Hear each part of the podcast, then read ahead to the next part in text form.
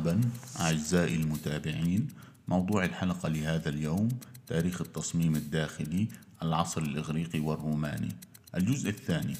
يقدمها الدكتور أحمد أبو هاني تخصص تصميم داخلي حاصل على درجة الدكتوراه في تخصص التصميم الداخلي من أكاديمية ستروغانوف الحكومية في موسكو عام 1996 كما أنه عضو في المنظمات الدولية في مجال التصميم الداخلي وفي لجان التحكيم لتخصص التصميم في العديد من المؤسسات التعليمية. نحن برعاية طهبوب تجربة منزلية مطلقة. طرز العمارة اليونانية كمشهد النمط الدوري هو النمط المستخدم في البارثينون. بأثينا كنمط صارم ومتناسب بثبات وعمود مخدد. ليس له قاعدة وبسيط يحتوي العمود الأيون على تاج به حلزونيان بارزان ونسبة ارتفاع إلى قطر أكبر. تحتوي العديد من المعابد اليونانية فقط على غرفة مفردة بسيطة لمنزل الميجارون ولكن بعض المعابد الأكبر حجما بها صفوف من الأعمدة الداخلية وتدعم طابق نصفي أو شرفة مع مجموعة عليا من الأعمدة التي تدعم السقف أعلاه على الرغم من أنه لا وجود لتصميم داخلي كامل لأي معبد يوناني إلا أن أطلال معبد بوسيدون في بايستوم على سبيل المثال بتعطي فكرة عن النجاح الجمالي لهذا الترتيب كما تم بناء عدد قليل من المباني الدائرية لوظائف خاصة ربما تخدم بعض الطوائف الدينية ويشير رسم الترميم إلى المظهر الداخلي لمبنى أثينا أغورا المسمى سكياس. قبل 465 قبل الميلاد إذ أن هذه الأطلال البيضاء تظل للمشاهدين المعاصرين ويظهر أن الأبنية الأصلية استخدمت ألوانا قوية كما نعلم من الآثار المكتشفة من الأحجار وغيرها ويظهر على أنه كان هناك تعدد للألوان واستخدام ألوان مختلفة قد جعل هذه المباني مختلفة تماما عن الصورة الأصلية التي غالبا ما يتم تخيلها. من المشاهد منظر خارجي وإعادة بناء الجزء الداخلي من البارثينون أثينا اليونان. عام 447 ل 433 قبل الميلاد وأكثر المعابد الدورية إثارة للإعجاب من عصر بريكليس عندما كانت اليونان الكلاسيكية في أوج قوتها ونجاحها. وأصبح المبنى الآن مدمر جزئيا لكنها لا تزال مدهشة في جمالها. وثمانية أعمدة في الأمام والخلف مع أعمدة من كل جانب محيط في الأمام والخلف. ويوجد صف إضافي من ستة أعمدة يقف أمام المدخل التي تؤدي إلى الناووس أو الغرفة الغرفة الرئيسة في أحد طرفيها والحجرة الأصغر أو الخزانة في الطرف الآخر داخل الناووس تدعم الأعمدة الشرفة العلوية حيث تدعم الأعمدة الإضافية السقف ويهيمن تمثال الآلهة أثينا على الناووس كما هو موضح في إعادة الإعمار. بعد نظام العمارة الدوري تم استخدام أمرين آخرين في العمارة اليونانية بيستخدموا ال order الأيوني عمود أطول وأرق بما يتناسب مع الدوري ويضيف تفاصيل أساسية ويتم تحديده بشكل أكثر وضوح من خلال شكل حلزوني والمعبد الصغير المسمى أرختيوم ومعبد أثينا نايكي على الأكروبوليس في أثينا كلاهما بيستخدم النظام الأيوني والذي يظهر أيضا في داخل معبد الدوري أبولو في باساي. عادة ما ينظر إلى الترتيب الأيوني على أنه أكثر كمالا وربما الأكثر أنثوية من شكل الدوري المتقشف. أما النمط الثالث المسمى الكورنثي فقد دخل حيز الاستخدام بعد ذلك بكثير وهذا النمط هو الأكثر زخرفة من بين الثلاثة آه، من الثلاثة أنماط المذكورة. باستخدام كل من الحلزونات الصغيرة في زوايا تاج العمود والمنحوتة بأشكال وأوراق الأختنة وبتحيط بالجزء السفلي وقد استخدم نظام الكورنثي على نطاق واسع في العصر العصر الروماني وكان مفضلا للمستخدمين اللاحقين وللتفاصيل المعمارية الكلاسيكية. حتى أصغر تفاصيل التصميم اليوناني أصبحت العناصر في فهمنا لمفهوم الكلاسيكية. كمشهد لا تزال تستخدم في التصميم الكلاسيكي وكان تأثير المعابد اليونانية على العمارة والتصميم الغربيين ملحوظا بالنظر إلى قلة عددها وحجمها المتواضع والغرض المخصص لها وأدى انقراض التصميم الروماني القديم بشكل كبير من أعمال الإغريق المثيرة للإعجاب حيث أنه أعيد اكتشاف العمارة الرومانية في عصر النهضة مما أعاد النسخة بالحروف اللاتينية للتصميم اليوناني باعتباره النموذج المثالي للجمال الكلاسيكي في الجزء الأخير من القرن الثامن عشر عندما أصبح السفر لليونان أسهل وأصبحت معرفة المواقع اليونانية الفعلية من خلال الرسوم التوضيحية والرسومات التفصيلية أساسا لإحياء التصميم وبناء على السوابق اليونانية كان تقليد الطرز اليونانية ومباني المعابد والزخرفة اليونانية موضوعا متكررا لتصميم القرن التاسع عشر. في الآونة الأخيرة طغى الاهتمام الجوانب المفاهيمية للتصميم اليوناني على التقليد الحرفي وأشاد لو كوربوزيه الحداثي الفرنسي المؤثر في بيانه نحو هندسة معمارية جديدة بالمنطق الجمالي للتصميم اليوناني حيث قارن تفاصيل المعابد اليونانية بصور السيارات والطائرات التي اعتبرها تتمتع بميزة موازية ومثال على مشهد لابوسيدون بايستوم في إيطاليا. 600 460 قبل الميلاد ويطل هذا المنظر لمعبد Doric الذي كان له سقف في الأصل وكانت الطبقة السفلية من الأعمدة بتدعم الشرفة حيث كان من الممكن أن تدعم سلسلة أخرى من الأعمدة السقف الخشبي. ومشهد آخر رسم إعادة إعمار سكياس في أغورا أثينا اليونان عام 460 قبل الميلاد. في أغورا بأثينا اليونان كان هذا المبنى الدائري المسمى سكياس بمثابة قاعة طعام وغرفة مجلس لرؤساء المجالس الإدارية الشهرية في القرن الخامس قبل الميلاد على أعمدة خشبية آه، يحتوي ويمكن للضوء أن يدخل فقط من المدخل أو من الجهة العلوية. كنافذة علوية. تفاصيل الزينة اليونانية بتم تنفيذ الأنماط اللي بتسميها المفتاح اليوناني والمتغير الأكثر تعقيدا والمعروف باسم الحنق اليوناني في بلاط الفسيفساء وهي سمة متكررة للديكورات أو التصاميم الداخلية اليونانية. التصاميم الداخلية بصرف النظر عن المعابد لا تركز أنواع المباني الرئيسة في اليونان القديمة على المساحات الداخلية المغلقة وكان المسرح اليوناني مفتوح على السماء والطبيعة مع طبقات من المقاعد مرتبة في نصف دائرة حول الأوركسترا الدائرية التي كانت بمثابة مسرحها وتضمنت المدن ساحة مفتوحة مركزية سموها الأجورا والتي كانت سوقا ومكان الاجتماعات العامة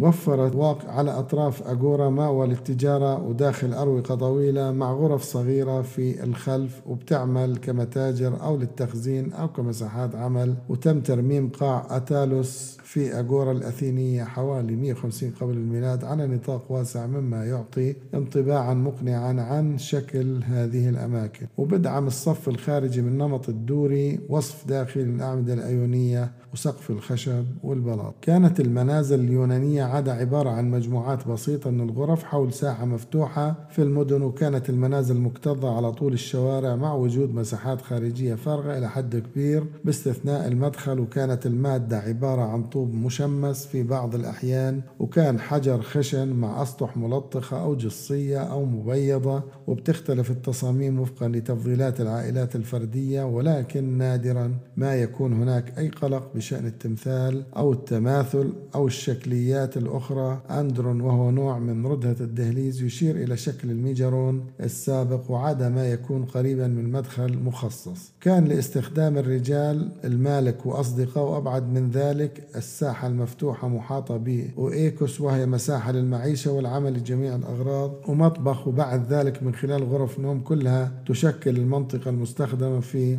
المقام الأول من قبل النساء والأطفال وتحتوي المنازل الكبيرة أحيانا على طابق ثان فناء ثان كان نادرا لم تكن الغرفة التي تحتوي على حوض استحمام من الطين غير عادي. لم تبقى إلا الأساسات المحفورة فقط على قيد الحياة بحيث تكون المعرفة بالتفاصيل الداخلية محدودة وبتشير الدلائل إلى أن الغرف كانت بشكل عام بسيطة وذات جدران مطلية باللون الأبيض وأرضيات من الأرض المدك أو في بعض الأحيان من البلاط ولم يتبقى أي أثاث لكن الصور في الرسم اليوناني وخاصة لوحات على المزهريات وغيرها من الخزفيات تعطي فكرة عن التصميم اللي كان بذلك العصر. الداخل من ست وأتالوس في أغورا أثينا اليونان 150 قبل الميلاد كمشهد كان أغورا المركز المدني أو السوق في أثينا الذي تم ترميمه الآن محاطا جزئيا برواق مغطى يسمى ستوى وخط من أعمدة الدوريك على اليسار وصف من الأعمدة الأيونية في الوسط. يدعم سقفا خشبيا أدت الأبواب الموجودة على اليمين إلى غرف كانت تستخدم لتناول الطعام والتخزين قبل التجار وكانت بضاعتهم معروضة في الرواق المفتوح. والمشهد التالي إعادة بناء لمنزل يوناني نموذجي في بريني آسيا الصغرى القرن الرابع قبل الميلاد. فناء مركزي مفتوح على السماء محاط برواق من جانب واحد وغرف مختلفة على الجانب الآخر وميجرون بأعمدة غرف كبيرة في نهاية المطاف واجهة الشارع فارغة باستثناء باب المدخل غير المزعج وجميع أماكن المعيشة مقابل الفناء الداخلي. تظهر الصورة المتكررة كرسيا ذا أناقة عظيمة ربما من النوع الذي لا يمتلكه إلا الأثرياء إنه ذو ظهر منحني قليلا مدعوم بقوائم ركنية تستمر في الأرجل الخلفية المنحنية بأناقة والمقعد عبارة عن مربع مفتوح من أجزاء خشبية مستديرة مكسوبة بعض المواد وربما من الجلد وتأخذ كل من الأرجل الأمامية والخلفية منحنى خارجي قوي وهو ما يميز نوع الكرسي الذربة وبيشير للشكل إلى أجزاء حيوانية منحنية وربما تم استخدامها في الإصدارات المبكرة من كرسي الذربة أو الكرسي هذا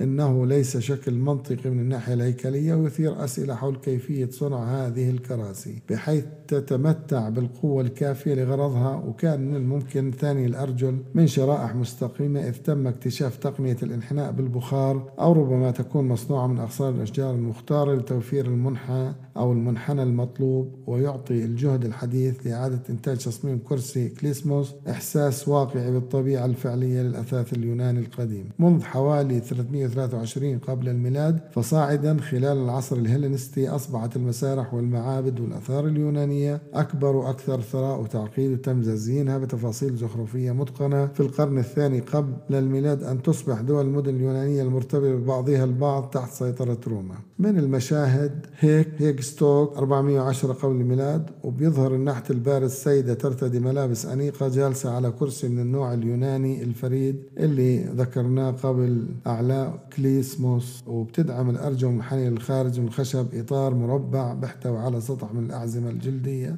وبتستمر الأرجل الخلفية حتى تصل إلى لوحة مسند الظهر ويوجد مسند قدم صغير أمام الكرسي.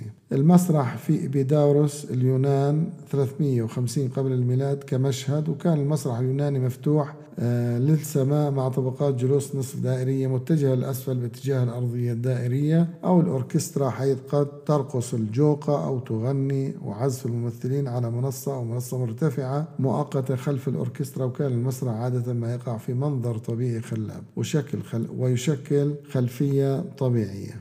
آه، إحصاءات نمو أثينا أرخ ثوسيديدس الحرب البيلوبونيسية الطويلة حيث كتب ما بين 433 ل 404 قبل الميلاد وعلق على كيف تسبب الوضع في تو... تسبب الوضع في توسع غير مخطط وعشوائي لمدينة أثينا. أخذ الأثينيون النصيحة التي قدمها لهم بريكلس وجلبوا زوجاتهم وأطفالهم وجميع مستلزماتهم المنزلية من البلاد وقاموا بإزالة الأعمال الخشبية من المنازل نفسها لكن هذه الخطوة كانت تجربة صعبة بالنسبة لهم لأن معظمهم اعتادوا دائما العيش في البلاد. لذلك لم يكونوا سعداء بضرورة الانتقال مع أسرهم بأكملها وكان للأسف وعلى مضض تخليهم عن منازلهم والمعابد التي تم تكريمها من ماضيهم الوطني حيث استعدوا لتغيير أسلوب حياتهم بالكامل تاركين وراءهم ما اعتبره كل رجل مدينته الخاصة.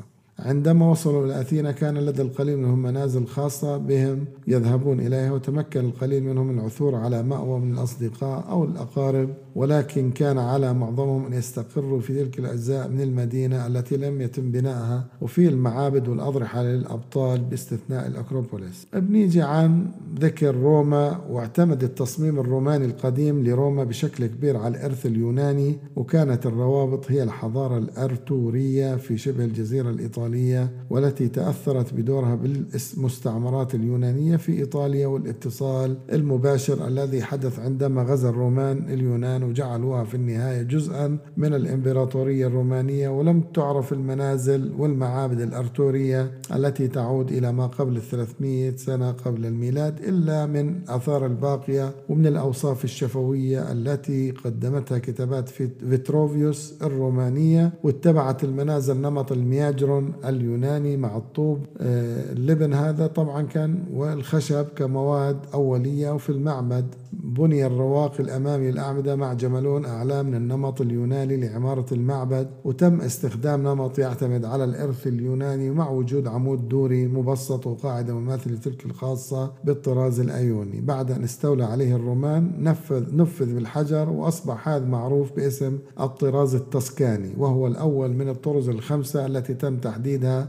كرومانية. وغالبا ما تظهر اللوحات الفخارية والجدران من مقابر الإتروسك تفاصيل الحياة اليومية وبتعطي فكرة محدودة عن الأثاث والتحف الأخرى التي سبقت العصر الروماني. تأسست روما وفقا للتقاليد في عام 753 قبل الميلاد بحلول عام 300 قبل الميلاد وسعت دولة المدينة من قوتها للسيطرة على كل إيطاليا ومن حوالي 150 قبل الميلاد إلى 400 قبل الميلاد. وسيطرت على معظم العالم المتحضر الغربي المعروف باسم التصميم وكان الرومان قانعين باستعارة المفاهيم الجمالية لليونانيين وقاموا بتوسيعها وتفاصيلها وزخرفتها كما اختاروا على حساب الجودة وعادة كان الرومان أساتذة في المهارة التنظيمية والتقنية وكان إنجاز الرومان أكثر ما يلفت الانتباه في أعمالهم الهندسية العظيمة الطرق والجسور القنوات المائية وفي إنشاء مساحات داخلية شاسعة وأقواس وأقبية وقباب. كان استخدام الأقواس في الفتحات الواسعة ذات المواد الدائم معروفا للمصريين والإغريق ولكن تم استخدام البناء المقنطر بطريقة نفعية محدودة بشكل عام. من قبل هذه الحضارات وبقي على الرومان استكشاف الإمكانيات الكاملة للقوس وتطبيقها في إنشاء المساحات الداخلية داخل المباني الرئيسة. والقوس عبارة عن ترتيب من الأحجار الإسفينية التي يتم تجميعها معا بحيث يتم حبس كل حجر وشر بين جيرانه على كلا الجانبين. وهكذا يمكن صنع العديد من الأحجار الصغيرة للوصول عبر فتحات واسعة. لا يمكن أن يمتد, يمتد من عتبة حجرية واحدة وغالبا ما بتصنع الأقواس بالشكل المنحني المألوف على الرغم من أنها يمكن أن تكون منحنية أو مسطحة قليلا وغالبا ما يطلق على شكله نصف الداري اسم القوس الروماني. تشكل الأقواس مشكلتين تقنيتين. الأول يتعلق بتقنية البناء يجب أن تكون جميع أحجار القوس في مكانها قبل أن تثبت وهذا يعني أنه يجب بناء هيكل صقالة مؤقت وعادة من الخشب يسمى توسيط لدعم الأحجار عند وضعها في مكانها. حتى يكتمل القوس لقد فهم الرومان كيفية دعم التمركز من أقساط الحجارة بالقرب من قاعدة القوس ما تجنب الحاجة إلى بناء الهيكل الخشبي من الألف إلى الياء واستخدام التمركز للأقواس المتعاقبة لإزالة التمركز من تحت قوس كامل بحيث يمكن استخدامه لدعم القوس التالي قيد الإنشاء تنجم المشكلة الثانية بناء القوس عن حقيقة أن عمل الفتحات في الفتحات ينقل الضغط جانبيا عبر القوس مما يولد قوة خارجية أو اقتحاما يجب مقاومته. بطريقة ما. في سلسلة من الأقواس التي تشكل رواقا يتم امتصاص دفع كل قوس من خلال الدفع المتوازن للأقواس المجاورة على كل الجانبين في الجسر أو القناة وبتضغط الأقواس الأخيرة من السلسلة على منحدر تل أو دعامة ضخمة ثقيلة بما يكفي لامتصاص الدفع في تشييد المباني وتتولى الجدران السميكة والثقيلة وظيفة التل أو الدعامة ويمكن أن تمتد الأقواس على فتحات واسعة لكن البناء أو بناء الأسقف للمساحة الداخلية بتطلب تمديد قوس لتشكيل قبو والقب أبيداروس والمقوس البسيط الممتد والذي يطلق عليه اسم قبو البرميل أو العقد البرميلي أو أحيانا قبو نفق. ويجب أن يرتكز على جدران ضخمة على كلا الجانبين لامتصاص قوة الدفع وينتج قبو أكثر تعقيد من الشكل. الناتج عن تقاطع الزاوية اليمنى لقبوين اسطوانيين ويتطلب قبو جريون الدعم فقط في أركانه الأربعة لأنه يمارس الدفع الخارجي. في اتجاهين في تلك النقاط بالإضافة إلى استغلالهم الماهر لتقنيات البناء هذه. وطور الرومان أيضا القبة وهي نوع من قبو دائري. وفي مشاهد عن قوس روماني نموذجي وقوس قيد الإنشاء مع التمركز. والمهندسين المعماريين البنائين الرومان القدماء استخدموا على نطاق واسع أشكال مختلفة من القوس في بناء الأبواب والنوافذ والمساحات الداخلية. وكان القوس النموذجي نصف دائري وتطلب بناء واستخدام هيكل دعم خشبي مؤقت يعرف بالتوسيط وبنيجي لمشهد البون دوجارد نيم في فرنسا من 20 ل 10 قبل الميلاد وبيستخدم الجسر القناطر الروماني هذا ثلاثة مستويات من الأقواس لدعم قناة مائية كبيرة في الأعلى وبتحمل المياه من مصادر عالية في الجبال وصولا إلى مدينة نيم الساحلية في هياكل الجسور والقنوات المائية وبينقل كل قوس اتجاهه إلى جيرانه بينما تندفع أقواس النهاية ضد التلال المجاورة. ومن المشاهد إعادة أعمار حمامات كراكلا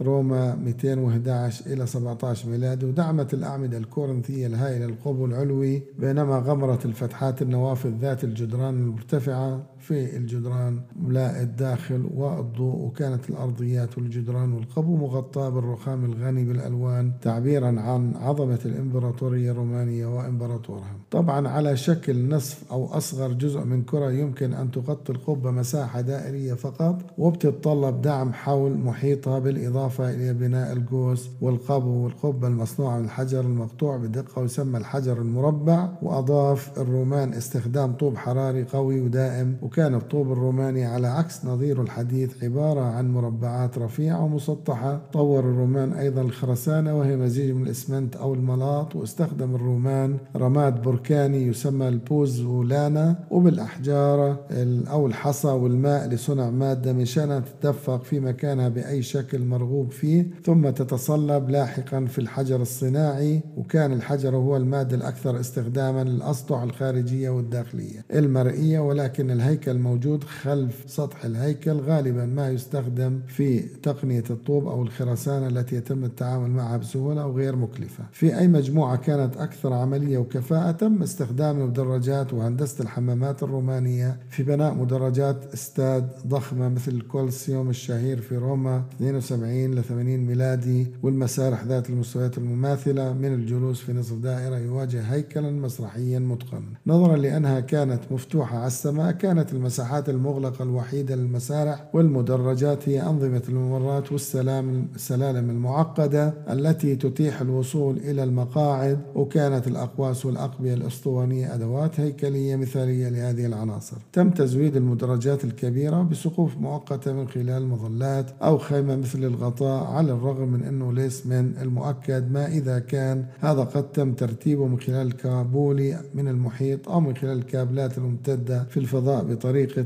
أو الخيوط في الفضاء بطريقة هياكل التوتر الحديثة الحمامات العامة العظيمة نوع آخر من مباني الخدمة العامة طورها الرومان دعا إلى التجمعات الشاسعة من المساحات المغلقة بأحجام وأشكال مختلفة مع الاستفادة الكاملة من بناء القبة. وتم تمرير حرارة الفرن من خلال المساحات الأرضية hypocausts ومن خلال المداخل في والتي جنبا إلى جنب مع التدفق السخي. للمياه أنتجت البخار والهواء الساخن في درجات حرارة متنوعة التي يتطلبها نظام الاستحمام الروماني وأدى تسلسل ال tepidarium الدافئ وال caldarium الحار وال laconicum شديد الحرارة إلى frigidarium وهو بركة كبيرة مفتوحة على السماء تم توفير مناطق لتمارين الجمباز والرياضات والاسترخاء الاجتماعي وحتى للمكتبة وتسمح الفتحات المقوسة بدخول ضوء النهار إلى قاعات الحمام والحمامات الرومانية العظيمة هي أول مساحات الداخلية الكبيرة التي يضيء ضوء النهار بالكامل. على الرغم من أن الهياكل المحيطة بالسقف في حالة خراب فإن الأجزاء الباقية من حمات كركلة ودقليديانوس 298 ل 306 ميلادي جعلت جعلت متناسقة ومن الممكن دراسة مخططاتها المتقنة تماما وشجعت الجهود المبذولة إعادة إنشاء المساحات الداخلية للوظائف الحديثة وتم تصميم الملتقى الرئيسي لمحطة بنسلفانيا القديمة للسكك الحديدية في نيويورك عام 1963 على سبيل المثال لإعادة إنشاء المدفع الكورنثية آه، الواسعة ذات الأعمدة والمقببة في حمامات كركلة. المعابد كان الرومان العمليون أقل اهتمام بالمعابد من المدرجات والحمامات والقنوات المائية إلا لكنهم قاموا ببناء المعابد لآلهتهم واستخدم المعبد الروماني المفهوم اليوناني الغرفة المفردة السيلا التي تضم تمثالا الآلهة مع رواقب أعمدة في المقدم باستخدام نسخة رومانية من إحدى الطرز اليونانية. كان التفضيل الروماني لإصداراتهم الخاصة من الطرز الأيونية الكورنثية الأكثر تفصيلا والنظام المركب المركب الهجين الذي يجمع بين العناصر الأيونية والكورنثية بدلا من الدوري الأكثر تقشفا أو بساطة. على طول جوانب وخلف المعابد لم يتم استخدام الأعمدة القائمة بذاتها سواء كانت الجدران عادية أو أعمدة ملحقة ملتصقة. هي القاعدة ونجت بعض المعابد الرومانية الأصغر مثل ما يسمى ميزون كاري في نيم وفي حالة ممتازة بفضل بنائها القوي مع سقف مقبب أسطواني يحيط بالخلية أو بالشكل. مشهد ميزون كاري نيم فرنسا 19 قبل الميلاد أعمدة كورنثية ونصف أعمدة بتحيط بالخلية المغلقة لهذا المعبد الروماني وهي عبارة عن حجرة بسيطة ذات سقف من الحجر مقبب أسطواني أبقى بناء الجيد المبنى في حالته الأصلية تقريبا وكان مصدر إلهام العديد من الأعمال اللاحقة مثل القرن الثامن عشر الأمريكي فيرجينيا State House لتوماس جيفرسون إلى آخره. وهم تعطينا أفكار عن مما سبق. تكلفة المعيشة في روما القديمة حسب ما يروي العديد المعلقين المعاصرين على الحياة الرومانية. يصف روما كمكان مكلف مدمر على الهواء مباشرة. مارسيال هو إسباني عاش في روما لمدة 30 عاما أدلى بالملاحظات التالية. في روما تكلفة إرضاء الجوع مكلفة بينما في أسبانيا يمكن للمرء أن يعيش بشكل جيد على دخل ضئيل. ومع ذلك يمكن لمالك الأرض الذي يعيش خارج روما الحصول على كل ما يحتاجه دون دفع ثمنه جاء جوفينال وأوضحت نفس النقطة. العيش في روما يجبر المرء على العروض الاجتماعية باهظة الثمن مثل ارتداء التوغة كل يوم إلى آخره. على وعلى ذلك فإن تكلفة السكن باهظة للغاية لدرجة أن الإيجار السنوي لمنزل مظلم مقدر في روما يمكن أن ينتهي بالتملك الحر لمنزل فاخر وحديقة في بلدة مجاورة. يعني أرخص. ويجب أن ينفق الكثير من أجل العيش في مساكن حقيرة مع ما يكفي من الطعام للعبيد وعشاء متواضع فقط لنفسه. بالإضافة إلى هذه التكاليف المعيشية الباهظة كم المتوقع أن يدفع المواطنين المفعمون بالحيوية مقابل المرافق البلدية كجزء من واجباتهم كمواطنين الحمامات العامة في بونيا التي بناها الإمبراطور أوغسطس وعادها الإمبراطور كيلاجولا وبتعمل بتحمل نقش وأشياء أخرى. من المعابد الرومانية الصغيرة من الداخل عبارة عن غرفة بسيطة ذات جدران ملساء يعلوها قو مقوس وتمثال الآلهة الذي تم تكريس المعبد كمحتويات وحيدة له. تظهر المعابد الرومانية الأكبر التي أصبحت الآن في حالة خراب دليل على وجود تصميمات داخلية أكثر تفصيلا على سبيل المثال وكان لمعبد فينوس وروما في روما 1135 ميلادي غرفتان داخليتان تواجهان طرفي المبنى ولك ولكل منهما جدران جانبية مغطاة بترتيب بأعمدة مع منافذ بين الأعمدة وفي الخلف إلى النهاية الخلفية للغرف إبس ذات قمم. نصف مقببة من الواضح أن مواقع التماثيل الإلزامية فأشهر المعابد الرومانية التي تم الحفاظ عليها بشكل جيد لحسن حظها البانثيون الضخم والمثير للإعجاب في روما حوالي 118 ل 28 قبل الميلاد. وهو معبد لجميع الآلهة ومن الداخل غرفة واحدة مستديرة يبلغ قطرها 142 قدم. تعلوها قبة نصف كروية ويوجد في الساحة رواق مدخل به ثمانية أعمدة كورنثية وعبر عرضه هناك قاعدة ثلاثية وصفان إضافيا أربعة أعمدة. يجعل كل منهما الرواق مساحة عميقة تؤدي إلى أبواب المدخل البرونزية العظيمة ولا تزال في مكانها وتعمل على مفصلاتها الأصلية. يحتوي الهيكل الرئيس المبنى على جدران بسمك 14 قدم مجوفة مع تجاويف متباعدة لكل منها مخصص لإله معين والارتفاع الإجمالي يتطابق للمساحة مع قطرها مما يجعل النصف السفلي من الأسطوانة مطابق لارتفاع القبة أعلاه والجدران الموجودة أسفل القبة بالترتيب الكورنثي مع محاكاة. الطابق العلوي أعلى القبة مغطاة بخمس طبقات من خزائن ذات الحجم المتناقص وبتعتبر الحلقة الملساء الموجودة في الجزء العلوي أسفل فتحة ال oculus أو العين هي المصدر الوحيد للإضاءة الداخلية والقبة من الخرسانة ببلغ سمكها أربع أقدام. في الجزء العلوي بتصبح أكثر سمكا عند مستوياتها السفلية لتحمل الحمل المتزايد وإضافة الوزن مساعدة في مقاومة الدفع الخارجي. والجدران الخرسانة والطوب واجهة حجرية من الداخل والخارج والحجم الهائل للجزء الداخلي من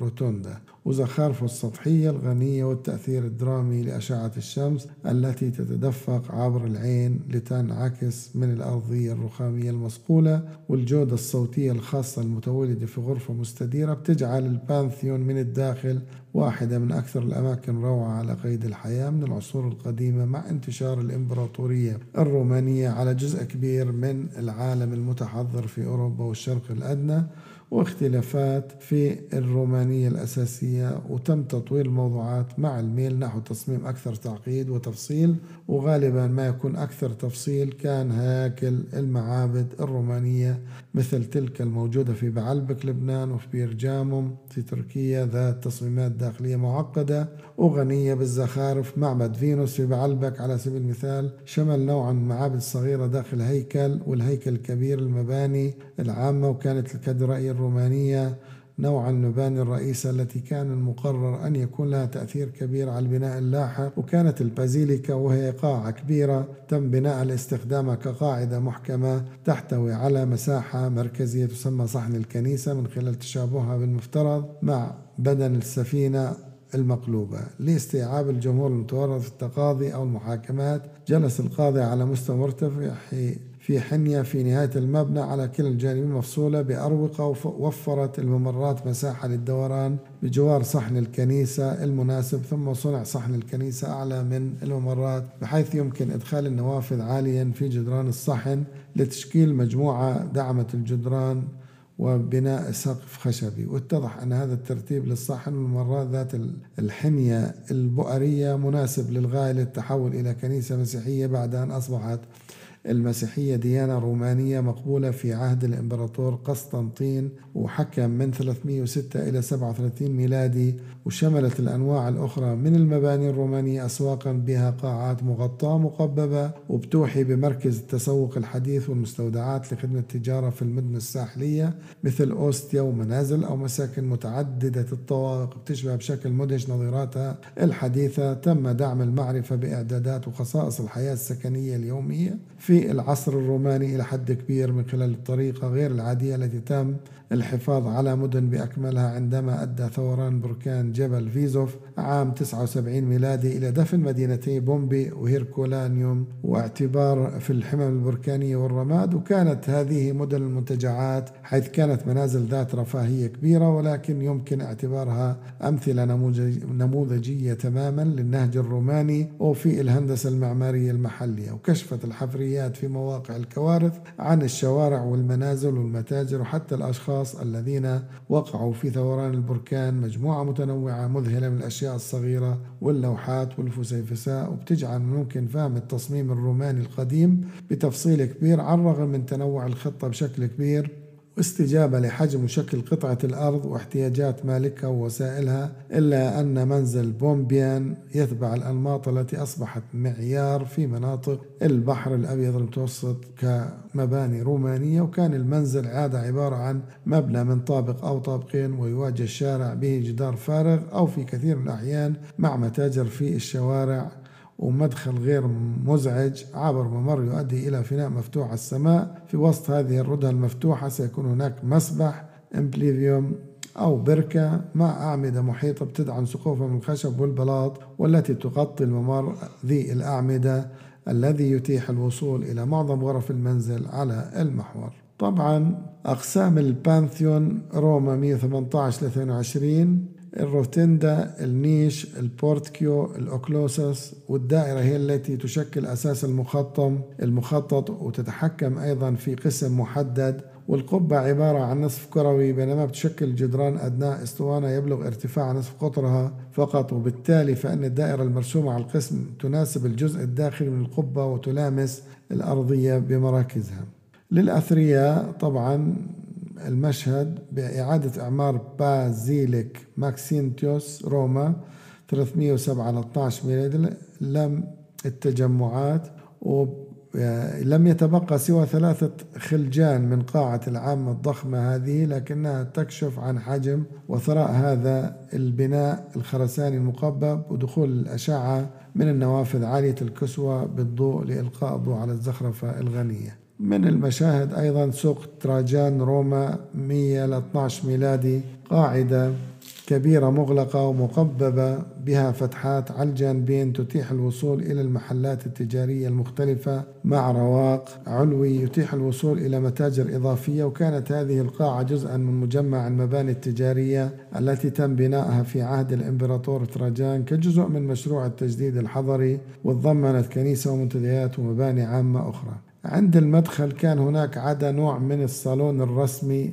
تابلونيوم مع غرفة طعام تريكلينيوم أو غرفة طعام مجاورة مؤثثة بثلاثة أرائك على ثلاثة جوانب من آه، مربع مفتوح وهنا يمكن وضع طاولة والترتيب الكامل يتناسب مع ما فضلوا الرومان لتناول الطعام في وضع شبه مستلقي وكانت النوافذ نادرة حيث كان الضوء الساقط من خلال فتحات الأبواب التي تواجه الردهة متدفقة الأشعة وبتم تصميم غرف صغيرة ذات أغراض خاصة مثل المطبخ المخابز الحمامات حيث تخدم أغراضها بشكل ملائم واختلفت منازل بومبيان في الحجم من تلك التي تتكون من بضع غرف خارج الردهة إلى قصور كبيرة والتي تشغلها العائلات الثرية. غالبا ما كان المنازل الكبيرة فناءان أو فناءان وردها في المقدمة محاطة بغرف وبتشكل منطقة خارجية رسمية مرتبطة بغرفة انتقالية لقاعة أكبر أو محيط. محاطا بمجموعة أخرى من الغرف مما يشكل عالم خاص للمعيشة يحتوي على مثلا هاوس أوف ذا فيتي في بومبي على ساحة كبيرة جدا ولكن بها عدد قليل من الغرف. على الرغم من وجود مطبخ ومنطقة خدمة من مع محيطها الصغير المفتوح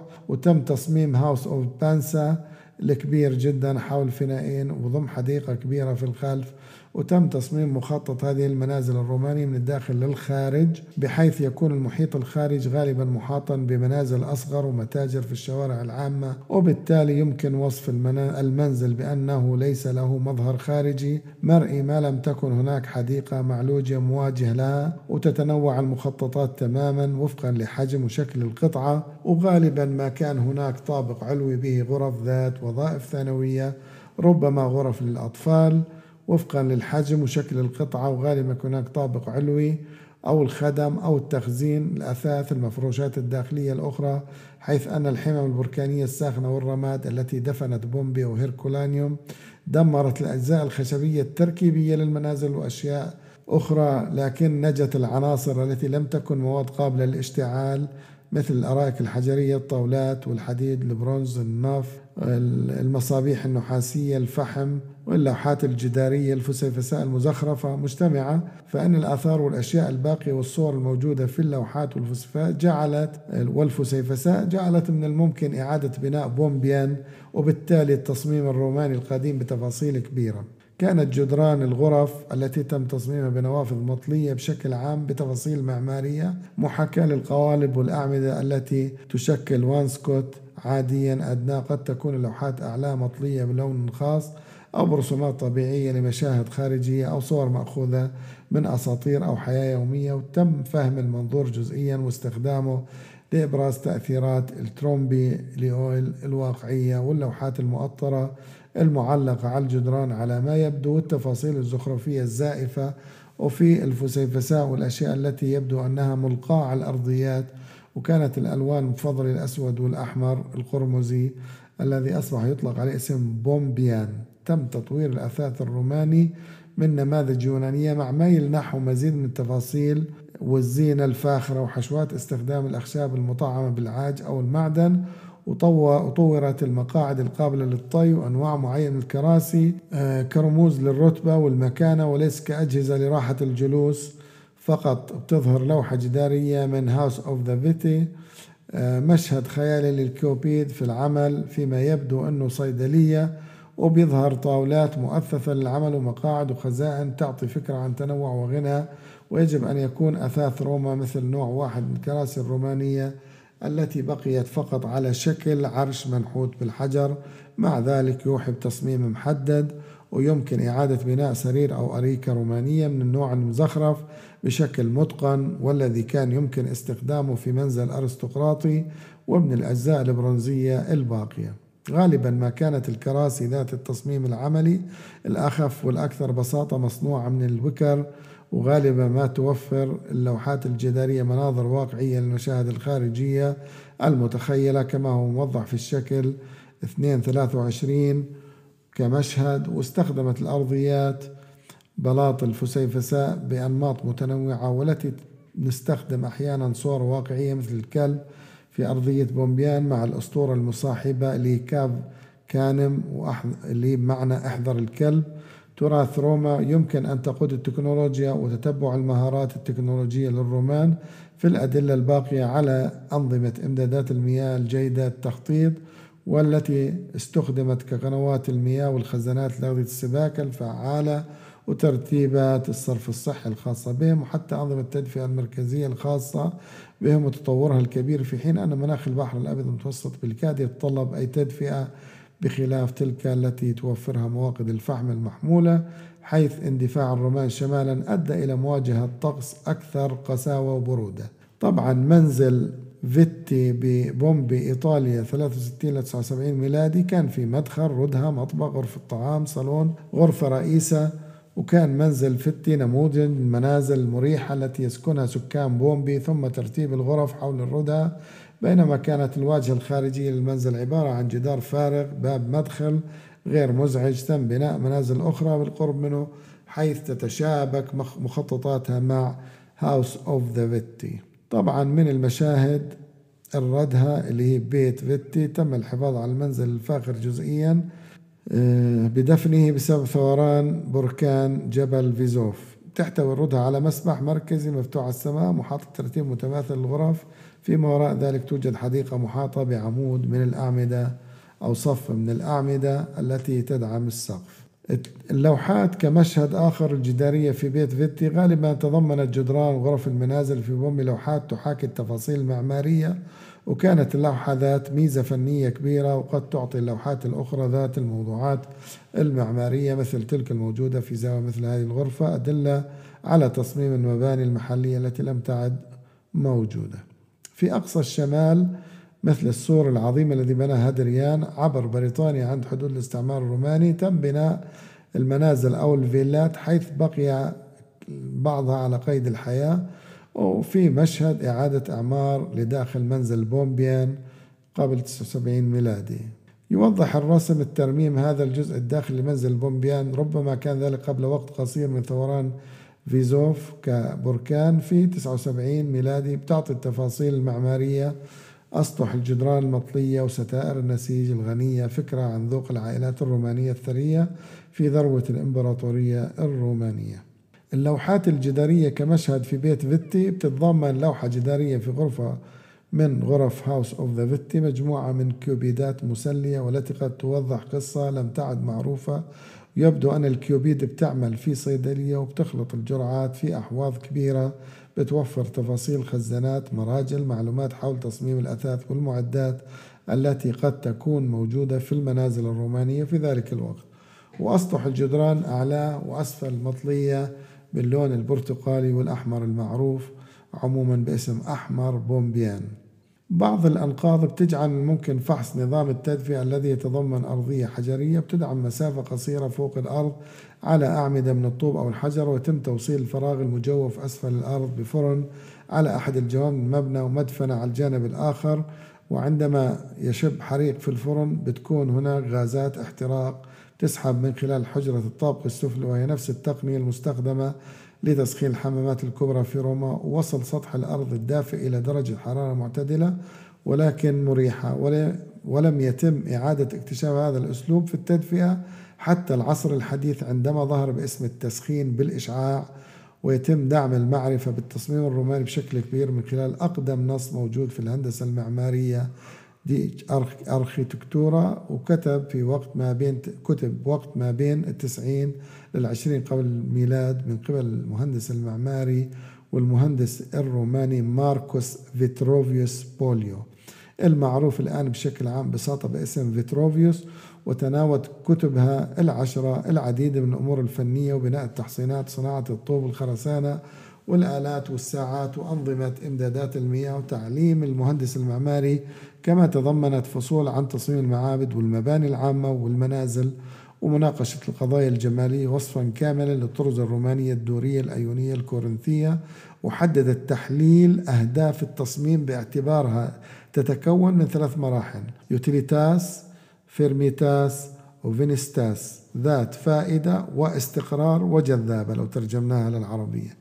ترجمة السير هنري ووتن في عام 1624 على أنه سلعة وثبات وسعادة وغالبا ما يتم تقديمه اليوم على أنه وظيفة وهيكل أو الشكل والوظيفة والجماليات أو الناحية الجمالية ولا يزال ينظر إلى تحليل فيتروفيس كأساس مفيد لفهم التعقيدات التي يواجهها الجميع وبتضمن التصميم في عصر النهضة إذ أنه تم دعم دراسة الآثار الرومانية الباقية من خلال دراسة أجزاء مهمة من نص من نص فيتروفيوس ولا يزال يقدر باعتباره أقدم عمل مكتوب محتفظ به لتقديم دراسة شاملة للممارسة المعمارية. ومن وجهة النظر الحديثة يبدو أن التصميم الروماني متقدم تقنيا ومنظم ومنهجي ومثير للإعجاب من الناحية الجمالية على الرغم من أنه غالبا ما يكون مبتذل زخرفي للغاية ويفتقر إلى الدقة ويمكن تتبع تأثير التصميم الروماني خلال فترات لاحقة وغالبة في العصور الوسطى ولكنها عودت الظهور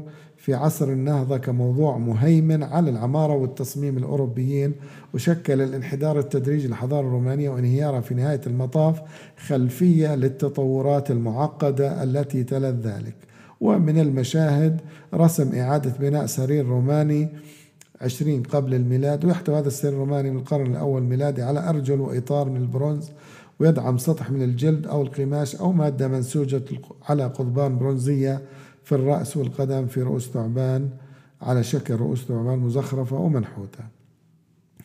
كما مشهد آخر إعادة بناء لعرش روماني من الستين العشرين قبل الميلاد وبظهر كرسي روماني بيشبه العرش في رسم يستند إلى صور بتظهر في اللوحات الجدارية الرومانية. من الواضح أنه النموذج مبني على أساس كليسموس اليوناني ولكن تم إعطاء ظهر أكثر ضخامة مدعوم بأعضاء منتصبة على كلا الجانبين ترتفع من قمم الأرجل الخلفية لزيادة الصلابة الهيكلية.